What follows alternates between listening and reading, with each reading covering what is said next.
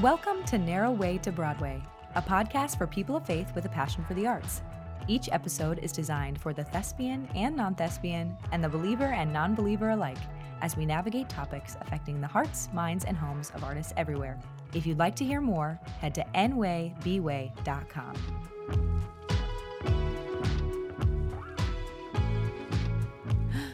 Hello, Narrow Way to Broadway. Um, so excited to be with you guys here today. I am here with a new friend, um, somebody who we have a lot of mutual friends. She's my New York Arkan. Ar- dang it, I already forgot it. Michel Arkansan Queen. Yes. Um, Michel Vasquez Vasquez is here. Yeah. I learned how to say her name earlier. so happy to have you on the show, Michel. I've heard so many things about you. I texted Evan, um, our mutual one of our mutual friends, and I was like, "Hey, should I have this gal on the show?" And she was like, "Definitely. She's so wise." So welcome, welcome. This is your first time on Narrow to Broadway. We're so Thank happy you're you. here. yes, I'm so excited. So excited to Yes. meet you virtually. Yes. this is so fun. And we were just learning earlier, and I, I, have said this before because we don't often have like technical issues like in getting people connected with the show. Our yes. like software is typically pretty reliable, but Mhm. when it's not and when we have trouble, we usually know that it's going to be a good conversation because the enemy is threatened by what is to come. So 100%. this is going to be a good one. Yes. Amazing. Okay, so Michel, you are currently this is giving me such such joy because you are currently in the international tour of West Side Story. You're on a break right this second, but you are currently on the tour. Mhm. You've gotten to travel to so many amazing places performing this show. Um Mhm. and you play Rosalia, which is I mean, she is basically the soloist of America if you've seen the show, if you know the show. She's the Mhm. one who is like stoked about America, the one that Anita is arguing with. So she plays Mhm. Rose you play Rosalia, you understudy Maria, which I'm excited to hear more about that and how that's been on tour. And then you are the somewhere soloist. So probably one of the most iconic songs in the show, Somewhere. People it, it gets stuck in my head every time I see the show. So you get to sing that show um or that song every time you perform. So Yes. we're going to start with a little bit of, I wouldn't say like West Side Story trivia, but this show, if you have done any amount of research on it or if you've ever been in it, the listeners will know that like this show is a deep cut in the musical theater canon. Like it Mhm. it did things that had never been done before. So let's just do a couple of fun facts of West Side Story the musical. So Great. what most people don't know, and we just talked about this beforehand, is that so the movie in 1961 is actually what made the show iconic. Like it was on Broadway beforehand. Mhm. It was nominated for like a few Tony Awards. I think it won two of them for choreography and set design, but it was totally like beat out by the Music Man in pretty much every category. Yes. Um, and then the 1961 movie, yeah, R.I.P. Um, is what made it so iconic. And one of the facts, Yeah. and I didn't even know this. Did you know this, Michel? Is that you probably didn't know this? Natalie Wood, who plays Maria, it wasn't even her voice on the movie. her singing Mm. voice. Mhm. Yes. I know. I was like, wait a minute. This is this is so funny. Of like, you know, we have all this technology now to like dub people's voices, but Right. Marni Nixon actually voiced the singing voice of Maria in the movie, and Marni Nixon in this rabbit hole is like such an icon. Do you know about this Right. woman? I'm like, who is? She's amazing. Yeah. Um, That is so crazy though. Like anytime that has happened in the past, it just like irks me. Let alone like yes, knowing that that happened in West Side Story. I'm like, I know. Oh, Well, and it's and it's funny because it's like it's almost ironic because the show is so like the show's message is one of like inclusion and creating space for people. And apparently, okay, this was from Wikipedia, so this might be false, Okay. but Natalie Wood didn't even know that they were going to dub her voice. oh my gosh, So, I feel like I read that somewhere. Oh my word. yes. That's So she crazy. played the singing voice of Natalie Wood. She also dubbed Rita Moreno voice, Rita Moreno's voice, which is like weird that she would play, she would sing two different parts in the same song in the Right. quintet in the movie. So she was singing Maria's part in the quintet and Anita's part in the quintet in the movie. That's pretty crazy. And I'm like, wait a minute, this is so funny. And You're I was like, like, okay. oh, good. I was Oh like, the people word. need to know this. Right. She right, also right. sang, she played she dubbed Eliza Doolittle's voice and My Fair Lady over Yes. Hepburn in the 1962 movie, I do remember sang a bunch of the notes in Gypsy. I'm like, wait, this is crazy. And she's like this random. uh, Well, Marni Nixon's actually totally an icon. She's been in a lot of stuff on Broadway, but I thought that was a fun fact. Yeah, totally. That's crazy. Fun for her. Maybe not Fun fun, for for. Natalie Wood. Right, right, Yeah. right, right, right. That was probably Yes. So I'd love to know, like per per like West Side Story trivia research, what when you all entered the tour, we are in a ve- like eh, not just a cultural moment, but a moment where information, research, context is incredibly important important when learning how to portray a culture, a character that's maybe different than ours or even similar than ours. It's like, okay, I want to do this right. So what what did it look like from a performer's perspective getting on this tour? Was was anything particularly rich for you? Was it sort of like, hey guys, like let's make sure that we're doing this right. So do a lot of your own research. Was anything Mhm. presented to you all? I'm just I always love to know how these processes go. Absolutely. Honestly, I every part of the rehearsal process was so special. Um, Mm. our director and choreographer, um, our director was Lonny Price, who was the Mhm. original Charlie and Merrily We Roll Along on Broadway. Mhm. Um, and then our choreographer, um, Julio, he was in like Jerome Robbins Broadway and worked really Mhm. closely with Robbins. So both of them had incredible stories to tell, not only from their own personal lives, um, but just the Mhm. shows and the people they had worked with. Like Mhm. Lonny was really Mhm. close to Stephen Sondheim.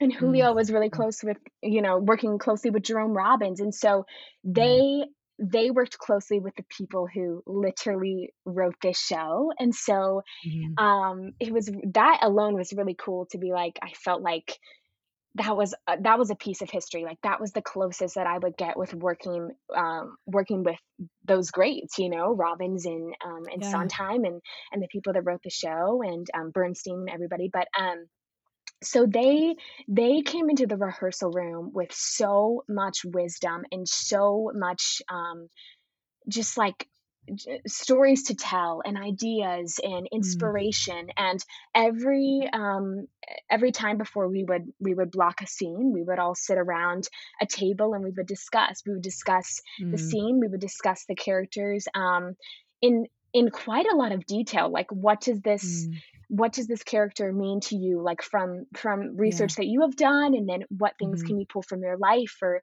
um you know our our choreographer julio shared like some really incredible stories of growing up in puerto rico and like his mother and Mhm. just just really really cool like tangible real life things that make this story Yeah. just so much more alive and um Yeah. so yeah it was a combination of personal research um and really digging into the text, digging into the Mhm. the context clues of um of course and and the Mhm. lyrics too and and then Yeah. coming together and and kind of being like um just having having Lonny and Julio as our as our guiding lights um, Yeah. with their wisdom and advice, and then and being in discussion with one another, like um, just putting all our thoughts and ideas and inspiration on the table. And it was Mhm. it was Mhm. honestly such an in- incredible process. I felt like I learned and, and grew a lot just from being in the room with those people and just being in, in those conversations and Yeah. just talking about how important it is, um, how important it was back then in the 50s,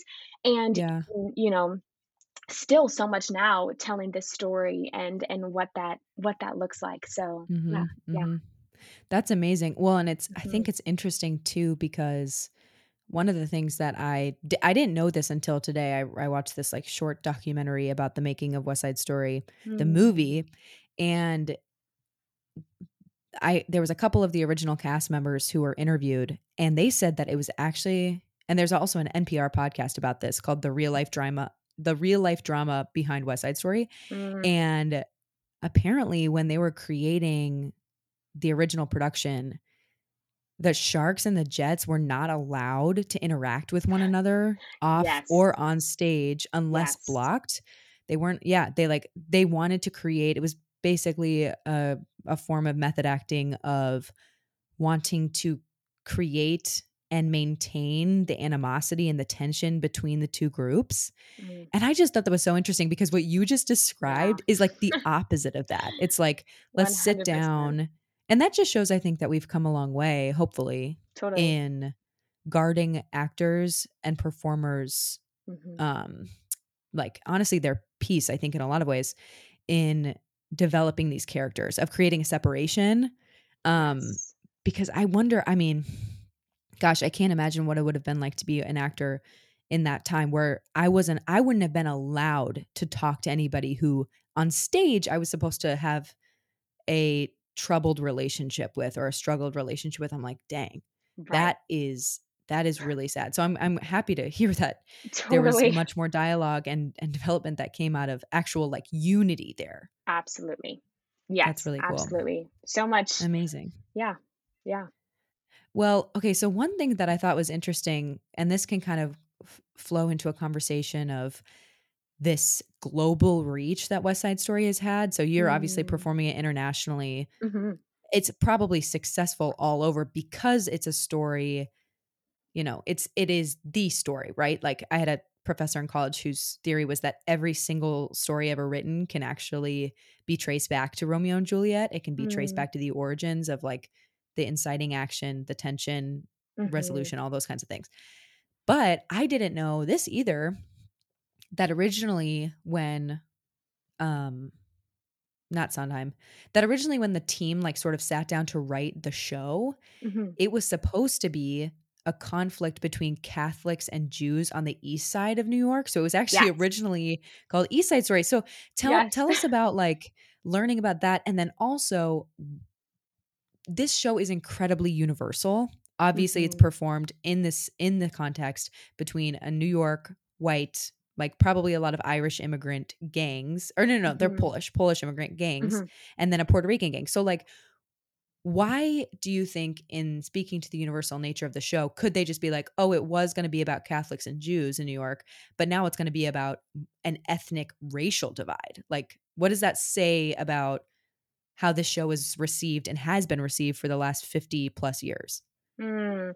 Yeah, that's that's a big one because it is really interesting that that was in the original um mm-hmm, the original plan and I mm-hmm. think that is something that we discussed when we were on tour of like how cool that it was that it was changed to um to cover a more universal and um yeah just more eh, not important topic everything has its importance mm-hmm, but like to really hit the nail on the head you know? And mm-hmm, mm-hmm. um this these things were going on in New York at this time and like yes. you know exactly where the show was. They were you know tearing down these neighborhoods and there were um the Puerto Ricans and the whites and and everything and like that was what life was and it was it was there. It was real. And so I think that um I think that like Laurents and Sondheim and Bernstein like having these discussions they were they were almost a, a little bit ahead of their time in terms of they kind of went out on a limb of like how is mm-hmm, this going to be received by the people? Mm-hmm. because you know sometimes people don't like seeing what's you know really going on but that's what was really going on yes so i think it's so beautiful that they that they tackle that and they said no this is this is important. We're gonna we're gonna tell this story. And um and it has opened up i think so many so many more more doors for just it being yeah. received across the world as well and and you know different people groups and cultures can totally relate to this whereas yeah. you know maybe in in the original east side story that would have been that that would not have have been quite as impactful. So yeah i i agree yeah that that's that's so interesting and i'm so glad that they chose to go yeah. you know this way with this with the show. Right. Hmm and and i think even even commenting on that like one of the things that made the show so revolutionary and and pretty much in every category you could observe about musical theater this show did something different. Mm, and one thing that they pretty much set the precedent for was um pushing the subject matter further within like the dance and song numbers. So mm, like previously in musical theater especially as you know resulting from vaudeville all this stuff it was pre West Side Story, for the most part, musical theater was this escape. It was like this world that people right could come and go to and feel really like light and happy. Like if you look at, you know, I guess putting it up to the Music Man is like a perfect example of like why at that time that show was so much more successful. I mean, it's an amazing show, but it it provided people with like a light airy Mhm. levity that was not maybe what they experience in their everyday life, which is what which West Side Story, you know, I was watching this documentary and it, it they said it was not an escape. It actually put gang violence, you know, attempted sexual assault, all these things like on the Heavy center of the stage. Yeah, and I think it's kind of where we get this idea of like putting a mirror up to society. Like I'm sure you heard that and talked Mm. about that in school too of like Mhm. it actually forced audiences to confront reality rather than provide them a place to escape. So how has that been for you as an actor? Like one thing that Zach Woodlee said, who's he was like the choreographer of Glee, and he was one of the feature people commenting on West Side Story. He said, um, talking about the dancers, he said their bodies are their tool to tell the Mm. story, not to say, look at me and look how good I look and look how good I am. It Mhm. was strictly for the story. They were just these vessels. So, how has that been? On one hand, you're telling this really, really important, tasked story Mhm. about the world that will probably never go out of style. It will like never be not applicable to the Right. world. This Romeo and Juliet narrative. But also like you're not performing an escape. Like you don't get to escape, Michel, when you when you perform the show. Like you have to watch somebody get shot basically like Right. on the stage and that's how it ends. Like so tell us about Yeah. what it means to be this tool and this Mm. vessel for telling this story for your own in your own experience. Mm. It's it is it's weighty, but in in the most humbling way, I think. Mm, Um, mhm. like, personally connecting to my character and the and yeah, my character that I play in the show, just digging from, like like, family backgrounds and, like, thinking about who these people would be and, like, who these people in my life would be, and, um and it is really interesting touching on the way that Robbins choreographed the show, like, just starting with the prologue, you know, that's Yeah. like so that's literally the Jets and the Sharks using their bodies, using dance to show that conflict and that division between them, which is so brilliant, like, Yeah. just, you know, to to start it off, and, um, it is very interesting being in a show where you're supposed to there is supposed to be that the portrayal of division and hatred, um, on Yeah. the other side, and and obviously, like, we're all, like, best of friends, and so it's, um, there's no actual real life tension there at all, um, but it's hard sometimes to even be like, "Oh, like, I have to step into this character where I would feel that," you know, and and just Yeah. years ago, like, that was that was just, like, at the head, like, that was how life Yeah. was, um, Yeah. and so it's very it is heavy and it is weighty and it's humbling because it's so cool to be able to, um, to tell that story now, um, and for people to still be able to relate to that and Yeah. and look at the show and be like, "Oh, like, that's how I have felt in my life," or "This part of my Mhm. life, you know, that is what I have faced," and it's very Yeah. humbling just to Yeah. stand on a stage and tell a story that that really matters and that Yeah. has mattered for centuries, um, and that that people are continuing to fight for, um, in this world, uh, right now, Yeah. um, and, uh, yeah, I think especially, um, getting to sing somewhere every night, like, even on the nights where I'm Yeah. like, "Oh my gosh," like, you know, I'm singing it singing another song, um, it's Yeah. very special because the ballet and when I have gone on for Maria, that's one of my favorite moments of the show, um, hearing the voice, hearing the Somewhere soloist sing the lyrics, which are like, "Somewhere Yeah. there's a place for us, like, a time and place for us, time together with time to share, time to learn, time to care. Somehow, somewhere, we'll find a new way of living, we'll find a way of Mhm. forgiving somewhere," and Mhm. it's all you know, like, there's Yeah. so much there's so much hope there. That is the that is the one, like, moment in act 2, like, after I Feel Pretty, Mhm. Chino comes in and tells Maria that um, that Bernardo's been shot, and and all of a Mhm. sudden it just spirals, you know, like, everything goes downhill from there, and Yeah. but that one moment of of utter like peace and hope of a new a, a new place, a better place. Like Tony and Maria are fighting for love, fighting for unity over that hatred and division, fighting for the hope Yeah. of a better place, you know? And Yeah. um it's it's it's beautiful. I I sometimes on those days where I'm like tired um before I sing that song, I just watch in the monitor and I just watch the the scherzo people um, and the just like the beginning of the ballet and Yeah. um, just looking at each other and it's like sharks and jets on the stage just dancing together Yeah. in total peace in total like Yeah. love light joy you know and then Yeah. and then Yeah. singing that song like when I'm when I'm on as Maria like oftentimes that just brings tears to my eyes because it's Yeah. like it's just so so special to be on that stage um Yeah.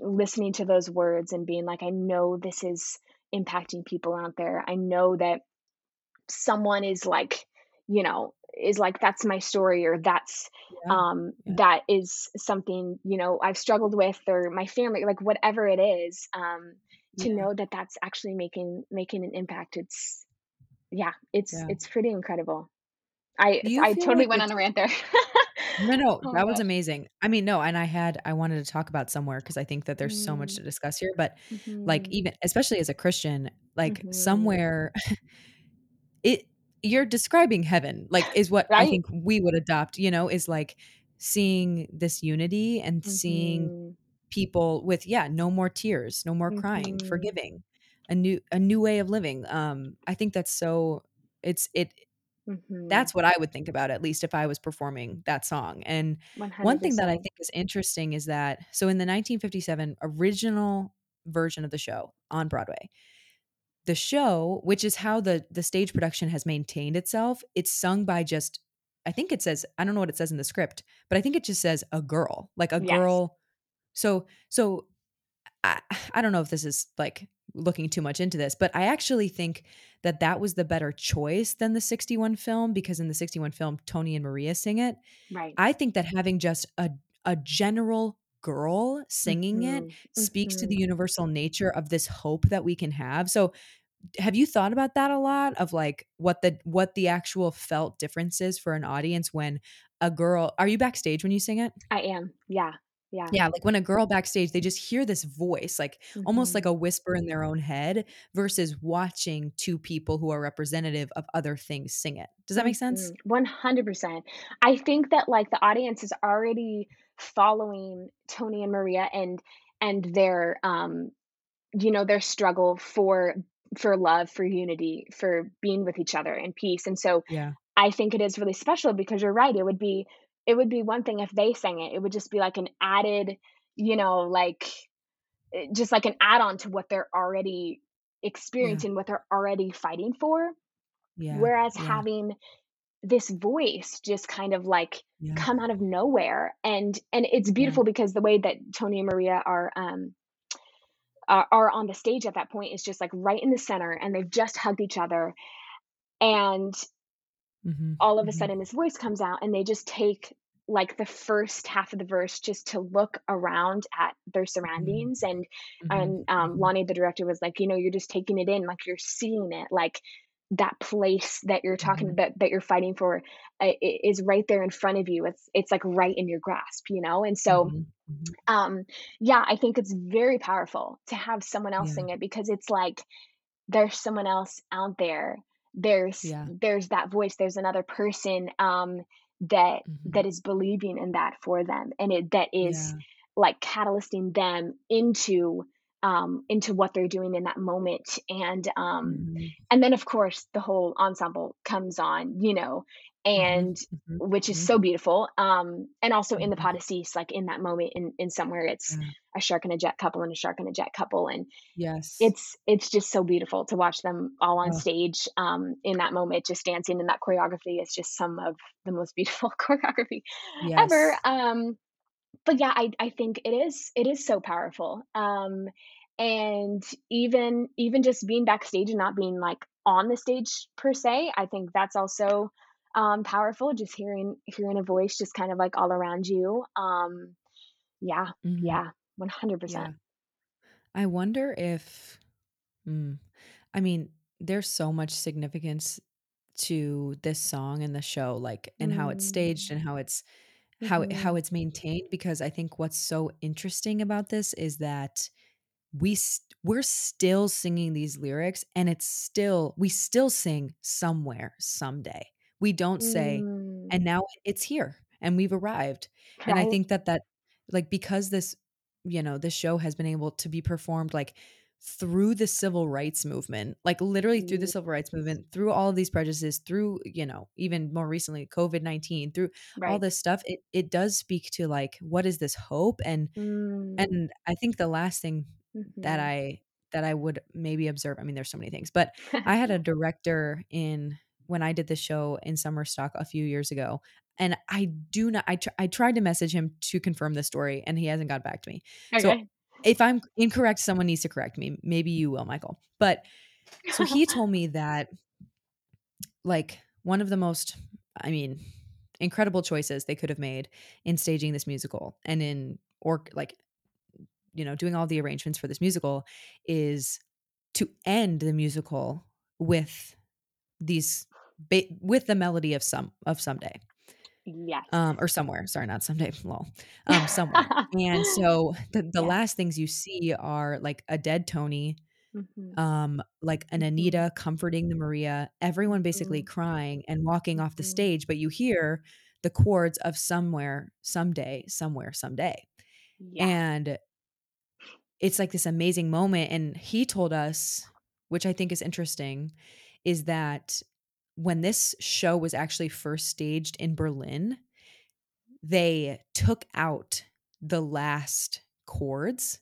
So so they basically like played um because you know it goes dun dun bum bum dun Yes. dun bum bum. They ended it with the bum bum instead of the hopeful somewhere someday. Whoa. it's like to speak to like basically the political climate of like we have lost hope and i just wonder i really hope that's true because i think it's significant and it's something to be like observed is that every single audience in in all these cultures which is why you are able to perform in an international tour of the show can relate to like Mm. even in the midst of tragedy and in death, like Mhm. I have to hold on to something and I have to hold on to hope. And when that's the last thing you hear is this ringing of somewhere in your head and then the curtain closes, there that's pointing you to something. And I thought that was interesting. Is that true? I don't Yeah, know. I that is so interesting. I've never heard that, but I 100% like could see how that Yeah. would be the case and also how it would yeah, like it would entirely Yeah. shift just like the vibe and the feeling just like for an audience leaving Yeah. that theater. Um Right. and yeah, in our production at the very end, Anita doesn't actually come back on stage after the taunt. She never reappears, um, which is also an Wow. interesting um an interesting thing. But Maria, Yeah. they they carry Tony's body away, and one by one, um, the whole ensemble is on stage. One by one, um, Mhm. sharks and jets follow Tony's body out, and some stay behind.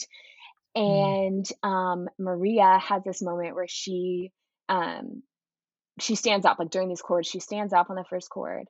On the second chord, Baby John comes over and takes her shawl from the ground and places it on her and walks Mhm. off. And then right before the last chord, it's it's all based off of um, it's all on Maria at the end of just taking that moment for herself Mhm. to be like, Mhm.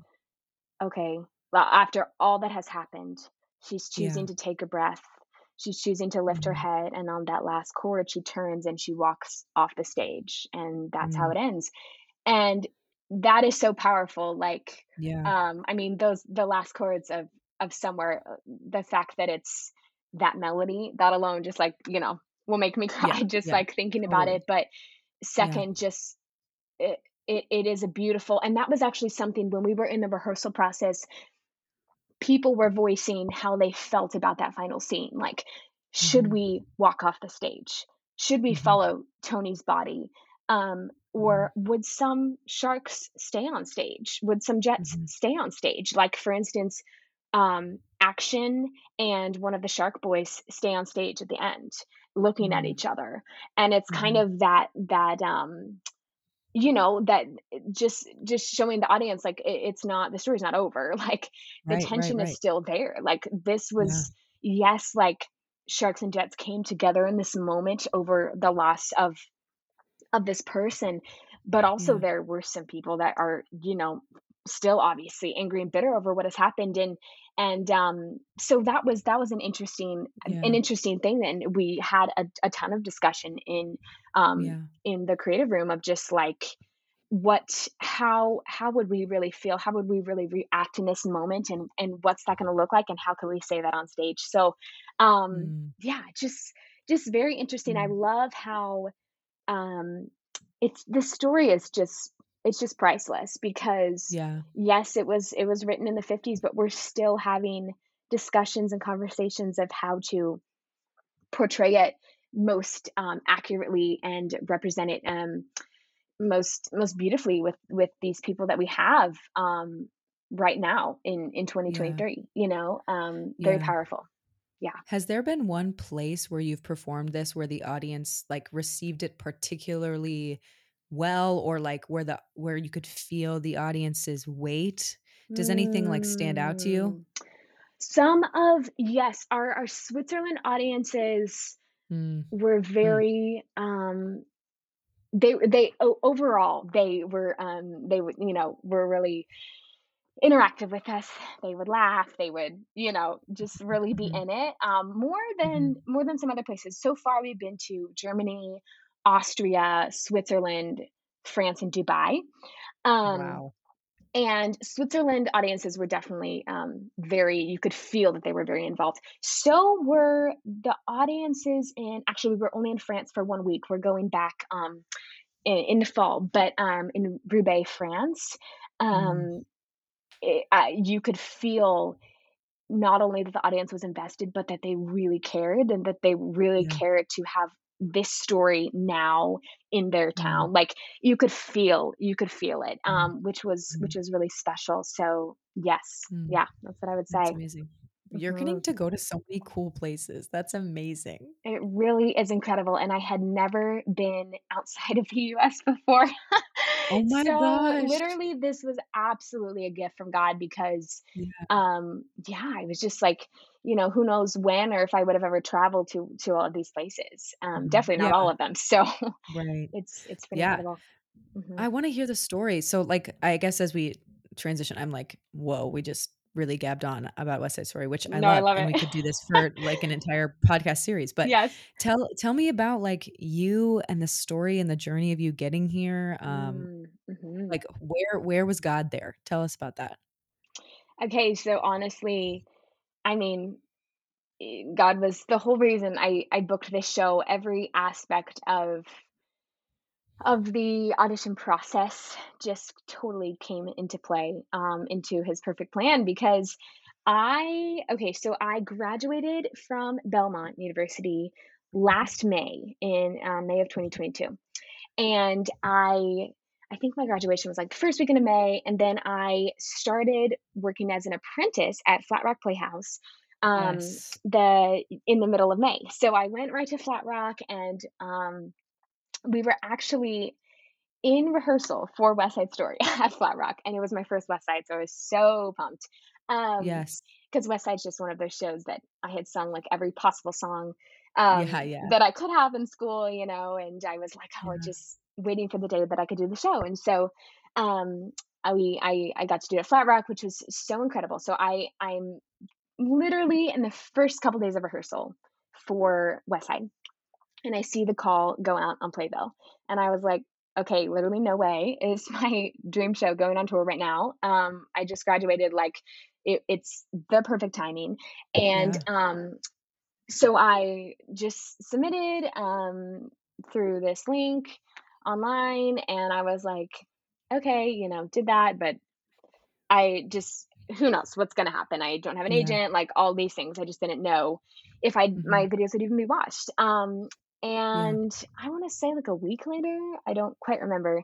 I um got a request to go to New York, and I was like, oh my word, okay, I Okay. have to go. Yeah. But here I am in Flat Rock, North Carolina, in rehearsal. And Yeah, so I was like, "Oh gosh, this is gonna be bad." Yeah, um, yeah, yeah. but I was very nervous to talk to our director. Um, but because I had been an apprentice instead of just coming to do West Side, I had been there for a couple more weeks versus the people that had Yeah. just come in to do the show. So I had Yeah. like built a tiny bit of a relationship with them and been in, you know, rehearsal and in mhm. pre-pro stuff. So I go to the director and I'm like, okay, I just got this call request. I really want to go to New York. Would you allow me to go to New York? Mhm. And she said yes. Thank God. Um, Mhm, Lisa Bryan, mhm, I'll mhm. forever thank her. And um, Yes. so long story short, I like get a flight. I fly to sh- or I drive to Charlotte, uh, which is like an hour and a half, I guess. I Mhm. fly um, to New York, and um, I get in at like midnight or something. I stay in a Mhm. hotel, and I'm up at like seven in the morning, and um, with my little suitcase, you know, I just go go to Pearl Studios, and um, I think my audition was like at ten in the morning, and um, so did that, went well, got asked to stay and sing, so I did that, and then I had my flight out that night at like 6 p.m. And Yeah. so I finish up, and I get a notification that my flight was canceled, and I was like, okay, this this is great. Um, I was Yeah. supposed to be back at Flat Rock at like 10 the next morning for rehearsal. Mhm. And um, all flights out of New York City to Charlotte that night were canceled. Like literally could not get a flight back to Charlotte. Well, my Mhm. sweet dad had booked a flight for me at six in the morning the next morning. He had like put it on hold in case something happened. So I was like, okay, thank God. So I stayed overnight, wake up at three in the morning to go to my flight. It's canceled. I was like, you've got to be kidding me. So I call my dad at three in the morning. He answers, and I'm like, it's canceled. What am I going to do? We start looking at another airport, and then I get a flight from New Jersey, and I'm going to like take the train to get there. And an hour later, it's canceled. And I literally was like, am I about to drive a car from New York to Oh North my Carolina gosh. for like 18 hours, just like however long it was, just to get back? Yeah. Because I was like, oh my goodness, like they're going to hate me. Like I'm going to miss another day of rehearsal. Like, of course, this would happen. Well, grace of God, my dad calls like some American number he has, and I get on a flight at 10 in the morning. I fly back to Charlotte. I have never run from an airport so fast in my life to get in my car, to Yeah. drive an hour and a half to get back. And I was like just like half an hour late to rehearsal that day. Like it was literally a miracle. Wow. And Wow. um, so I was like, okay, all good, but they're definitely not going to let me go back after this drama to New York if I get Yeah. a second Yeah. call back. Well, an hour later, I get an email that they asked me to go back to New York. And I was like, oh, you're joking. of Oh course, I my was like so psyched because at this point it's like for Rosalia, for singing somewhere, Yeah. you know, Maria understudied the whole thing. Um, but obviously so nervous to to go back and ask. But long story short, um, I went back and I was like, listen, I'll tell them I can't go again after this trip. You know, we were about to go into tech. I understood it was crazy, but Yeah. um, she let me go. And it was Wow. crazy, crazy, crazy that she did. Um, but I, it was just one of those things. I had a feeling. I was like, if I, if it wasn't a show I was so connected to, if I didn't feel like it was so Yeah. right, I would be like, okay, maybe not. But I was like, I have Mhm. to go. I just had this Mhm. had this gut feeling and so i went back Yeah. um and the team was was so kind and they saw me like Yeah. on my day off too this whole thing and so um i was up there and um was up there monday and tuesday for them and did more dancing did more Mhm. singing and then um a week later i went back to flat rock and then a week later i heard that i got it Oh and my it was yeah i it, it was just crazy cool um and just a total dream um i got it like the email the night before we opened west side at flat rock so i was like Wow. just the timing of it just crazy cool um and every aspect Yeah. like all those canceled flights like was just Yeah. totally like you know the enemy trying to trying to Mhm. to take this um Yeah. but. I just thank God that I was able to go up there and for our, you know, director who allowed me to go, like just all of those things that fell into place. And also the fact that I was doing West Side in the Yeah. moment because Yeah. I almost had taken like another job before I'd heard about Flat Rock. And I just, you know, I just feel like every every aspect fell into place for it to be the Mhm. perfect timing and the perfect plan. Um Yeah. yeah, it was it was just crazy. there was a lot of, you know, going back to the city and and all that stuff, but um Yeah. It was beautiful and it was and it was perfect timing and it was just one of those things that yeah, it was just from the Lord. So Yeah. really cool. That's amazing. Wow. Yeah. That's so cool, and also so cool that you got to be doing that show when you found out that you were gonna do that show for the next year and a half. Literally, it was so, so That's crazy so cool. cool. I was like, "All right, here we go," you know? Yeah. This is my life now. This show, I eat, breathe, sleep West Side for the 100%, and I love it.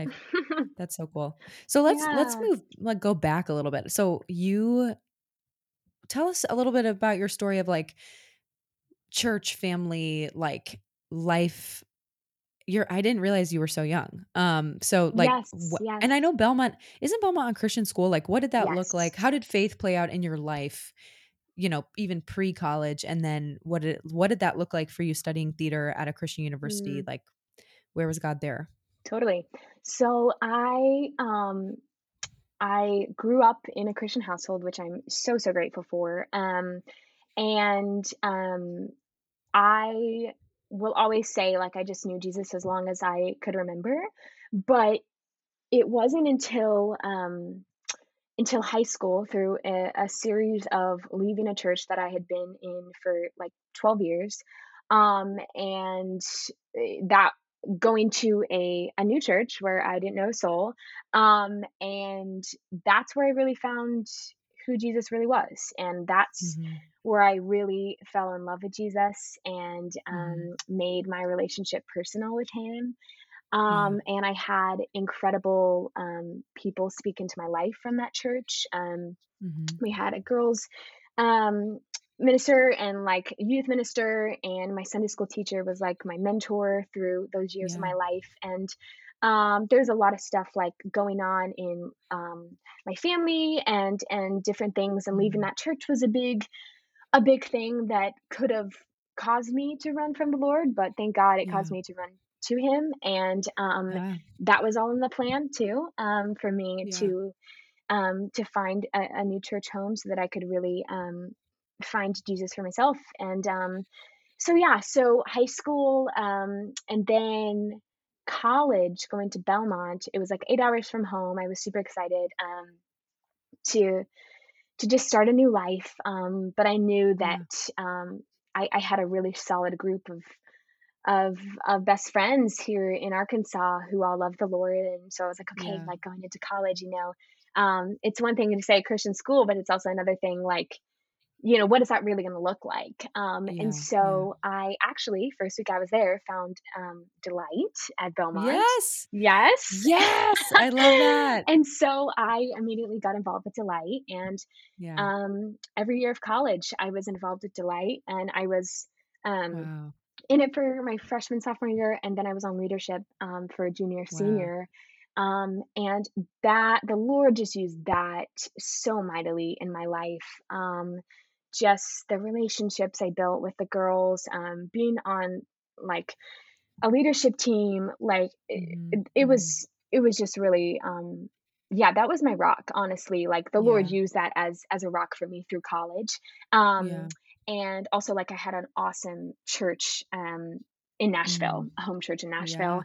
And um yeah, but um it was it was so it was so cool, um, to musical theater, long story short, was something I got into really late. Um, I Mhm. was, um I grew up as a dancer and also, like, played the piano, some instruments, but I didn't Nice. actually find musical theater until, like, my senior year of high school, like, right before I decided what I wanted to do in college. Um, and I Yeah. was like, you know what? I want to sing and I want to do everything that I love um, all together. And so, Mhm. um, grace of God that I got into Belmont because I literally had no idea what I was doing. Like, it was it was crazy. I still don't know how my professors uh, accepted me to this day. Um, but um, yeah, so it was exactly where I was supposed to be, and um, I Mhm. really like. I will credit my um, my dear teacher Erica Aubrey. She just like taught me from the ground up. Really, like I didn't know how to belt when I got to school. Like. Um, and I, I really only had like a couple months of technique. And so they really just, Yeah. um, yeah, grew me. Um, And now you're a and vocal soloist on an international tour. it's pretty crazy, pretty crazy how things Yeah. Yeah, literally Michel from 4 years ago never would have guessed. Um, Yeah. which is really just beautiful. Like the Lord has just like continually blown my blown my mind in in every Mhm. way in this career, and I just I just knew that He called me into this and into Mhm. this world, not only because like giftings that He's given me, but also just like um, I'll just forever say that musical theater is the greatest mission field. You know, like there was a time in high school where I was like, oh, like I should I be a missionary and like go to another country and Yeah. um and but it just it wasn't right and it I mean, you know, we're all missionaries and no matter where we are, but in terms of like Mhm.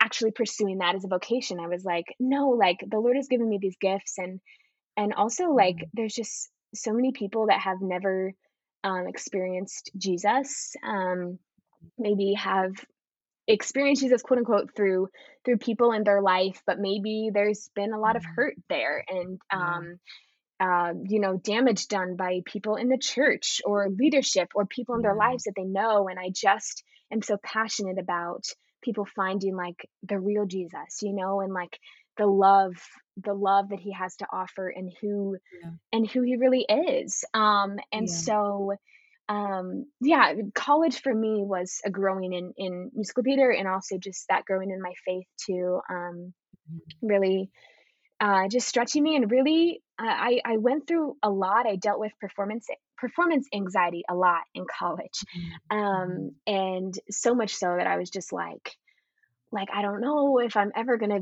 be successful, if I'm Mhm. ever gonna be able to do this because it just feels like I can't get over this this hurdle. And um, you know, it came from all the thoughts in my head of like, oh, you're inexperienced, and all these people have done so much more than you, and all this stuff, and just time and again, like God would be like, "No, but I've called you to this. Like, no, I have something for you." And, you know, it would be like the very last minute and I would get an offer for summer stock and I'd be like, "Oh, right. Like, okay, God, you like you've totally got me. Like, why did I why did I doubt?" Yeah. You know? Um, but yeah, so college was honestly just like such an incredible um looking back even Yeah. just one year out, I just it just totally shaped and and molded me. Um Yeah. But, um, yeah, and then, Yeah. um, thank God for Delight, just so awesome to have Yeah. that accountability, um, Mhm. Mhm. especially when I was on leadership team, being like, "Okay, like, you're showing up every week, like, you're not just gonna Yeah. skip a meeting because you're tired," like, you know, and, um, just reminding me of, like, the things that really matter, you know, at the end of our lives, like, what are we gonna look back upon? All the things that we've done Right. or just, like, the people that we've touched in the way that God has used us as vessels, um, Yeah. to to share, um, his his gospel and his truth, and so, Yeah. um so yeah, my faith has Yeah. always been been so important to me, um, and Mhm. even now so on tour, I'm just, um Yeah. my life verse that the Lord gave me a couple years ago is Acts 20:24, which is, "However, I consider my life worth nothing to me. My only aim is to finish the race and complete the task the Lord Jesus has given me, the task of Mm. testifying to the gospel of God's grace."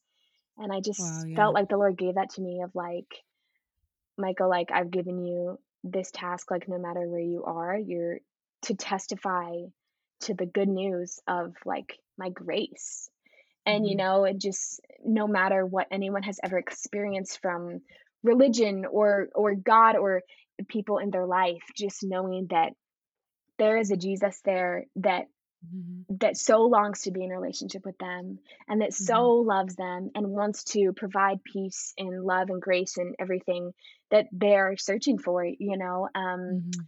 if they would yeah just just follow him and so Yeah. just um yeah it's a it's it's big and it's definitely hard at Yeah. times just to be like you know okay jesus like just show me show me what to do every day. Show me what to say. Like show me just how to like be there for other people. Um Yeah. just show me how you want me to live out this mission you know and it might look Yeah. different than people in my life um who i know but just yeah just like being in tune with the spirit and that's something i've been thinking on even while i'm here just on this layoff of like really just being so in tune with the spirit that he Mhm. can give me the words to say at, at any time and he can show me you know who to talk to and what to say and what not to say and you know Yeah. all of that That's amazing. And then what what about like on tour? Like I guess Hmm. you graduated and then kind of started working and didn't like Did you move to New York? Did you ever move to New York? No. No, not yet. Okay, yeah. So you right? Like, so you Yeah. You were in sort of like a transient you've been sort of in like a transient season from like Mhm. college feels kind of transient sometimes. Mhm. You know, you inevitably knew that you would leave your church in Nashville, that you would like not be on Delight leadership or be involved with that group of women forever. Right. And then you kind of did this contract and now you're on tour. Like what what do faith rhythms like Mm. look like or what maybe even what encouragement would you provide for someone who feels like this one calling of performing and using the gifts God has given you can sometimes be at odds of be at odds out of like being grounded in the word and being grounded in routine or community or the Acts 5 church like you sort of referenced earlier. I mean you referenced later in Acts, but like what does that look like for you and what have been some unique challenges or unique like Mhm. victories that you've experienced there? 100%. Um, first off, I would just say, like, it is hard. It is Yeah. hard to not be, um, rooted in in one place, um, and I think obviously, like, every performer understands that because contract to contract work, you're always moving, you're always going, but even right now, like, um, just being back with my family, like, my home church that I had in high school, it's wonderful and I love it, but it's like, oh, like, my my people are gone, like, they you know what I mean? Like, Yeah. they graduated, so even Right. just being here for a couple weeks has been has been Yeah. interesting, but in terms of, like, um, just faith rhythms in in my life when I'm kind of going, going, and especially on tour, like, daily morning quiet times are so important for me. Um, Mhm. Mhm. what's so nice Mhm. about tour life is that we we perform at nights, um, other than Saturdays being 2 shows, but, um, we have all day free unless we have rehearsal, and we have our mornings, um, and so I normally always, like, just go to breakfast in the hotel, and then I go back to my room and, um, and spend spend that time with Jesus, just journaling and in the Word, and I actually brought a, um, like, Bible study with me from For the Yeah. Girl from Delight, um, Nice. Yeah. with me, eh, just to have that accountability too of being in the Word. Mhm. Um, Mhm. so that's very important for me, just starting my days off on that, and Mhm. I am very blessed to have a roommate who loves the Lord, um, my which gosh. was a really cool story. We actually met during Yeah. callbacks and followed each other on Instagram, and we were like, "Oh my gosh, you have a Bible verse in your bio, and you have a Bible verse in your bio." We were like, "Oh my gosh, we're gonna be friends." And then we got the tour together, um, Wow. and so now we're roommates, which is literally such a blessing, like, just the fact that we can play worship music out loud in our room in the mornings with each other, um, and I Wow, just yeah. definitely a gift from God because, um, I I learned on my previous contract, um, that like, how important it is not to do this life alone, um, and especially when you're not rooted and grounded in one place, it can be really difficult, Yeah. but, like, Yeah. in I wanna say it's like Mark 6, Jesus sent the disciples out in pairs. They he did not send them out alone, you know, and so Mhm. I'm I'm so grateful to have my roommate, but I'm also, Yeah. like, reminded no matter if you have someone on a contract that loves the Lord or if you are alone, like, it's important to check in with the people in your life back home or around the world, wherever they are, that are gonna keep you accountable in your walk with the Lord, you know, like, I think it could be easy to be like, "Oh, well, you know, they're not here with me, so I'm not gonna, you know, stay in contact with them," but, like, it is so important, you know, and it's easy to just kinda slip into apathy when or, you know, whatever, when you're just kind of, um, not with people, uh, that can hold you accountable to that. So, for me, Yeah. it's important to, um, not only have, like, those those quiet times and those times with the Lord, but also, um, to just stay invested and involved in, um, in relationships with people back home that are like-minded and, um, that will pursue Mhm. me or, um, Yeah. challenge me to, you know, pursue the Lord, and, Yeah. um, also, like, online church, um, Yeah. and what's really beautiful is it hasn't happened as often as I would like to, but there have been a couple cities where we have found churches, um, Yeah. which is so amazing, like, we went to one in Switzerland, and it was Wow. in English and French. So, like, Wow. it they had, eh the pastor spoke in French and his wife translated in English, and it was so cool, like, hearing the voices of the people singing to the Lord in French. singing Wow, songs that we know, but in another language, just being like, this is the same God. Like, no matter where we are in the world, like, this is the same Jesus. It, I remember just like full on sobbing when I went to I'm, like, that getting church. emotional listening to you. Yeah, just being like, wow, like, yeah, that was that was an incredible, incredible experience I will never forget. Um, and same in Mhm. Germany. That one was more in English than in German, but they still sang some in German, which is cool. Um, Wow. and then overall, just something that I always try to to practice and remember is like an attitude of gratitude. Um, Mm, truly, that just like sets the rhythm of my heart right for every day, mhm. um, and points me back to Jesus and and the gift that God has given me in this tour. Um, just Yeah, like every every new place, every venue, um, just whenever there is something exciting, and I mean in the lows too, um, but especially just like right. being like, okay, Jesus, like reminding myself that this is from you. This is not of my own accord. Um, I'm here Yeah, because you gave this to me. And um, yeah, just having that attitude of gratitude that I'm hoping like as I continue that as I continue that, I'm hoping that it will grow to be a habit where times when I don't have a contract right in front of me, um, that I'll be able to be like, okay, God, you know, your faithfulness, y- you've you've mhm, been there in the past, you've been there before, and you will be there for me again, mhm. you know. Um, Yeah, so yeah, amen. yeah, That's amazing. yeah. Michel, I'm so grateful for this conversation and for your you're so eloquent and Uh-huh. so sure, and I think that it makes a lot of sense just from talking to you for the last hour that what God has tasked you with and what ha- he has highlighted for you is is pointing to his grace and testifying to his Mm, grace. I think this has blessed me and I know that it will bless so many others just to see someone like you doing what they maybe want to do one day and doing it with mhm. such grace and doing it with such discipline. Um and also like not doing it perfectly all the time, but but being For sure. sure that that is that is the task and that is the calling and trusting that he's going to bless you in that. So I I'm so grateful for you and Mm, for the way that we've, you know, the way that you've gotten to speak about your story and just about how God has led you there. So I mm. really, yeah, I guess to wrap up, um, where if people want to kind of follow your journey or follow um along with the tour, like even just in just a fun way to see where you where you are in the world, where can they where can they follow you and find you? totally. Um, okay, so my Instagram is just my name, um, Michel Vasquez, and I think there's an underscore under that. Um, and Mhm. then the tour has an Instagram page too, and it's West Side Story Tour. I think that's what it is. Nice. Yeah. So yeah, um, they can follow along there on Instagram. I think on on Facebook too. Um, Mhm. but yeah, yeah, Great. definitely follow Amazing. Well, we're grateful for you. We're praying for you on this next leg of the tour that's starting in the Thank fall. you. And Thank um, hopefully, some of us will get to see it. I don't know where you're going to be, maybe more international, but are you going to be in the States at all, like upcoming? Unfortunately, no. No, We not want in the States I at all. I sure wish we were. I mean, never say never. As of right now, Yeah. No. Yeah. Um, Totally. we go back out next month actually to Okay. Dublin and Tokyo, and then I Okay. will once again come back for a couple weeks in August and September, and then we go out September through uh beginning of April. Yes. Nice. Yes. Amazing. So, Okay. Well, we're praying for you. We're rooting for you. And Thank thank you you. so much for coming on the show. Thank you, Emma. This has been such a joy.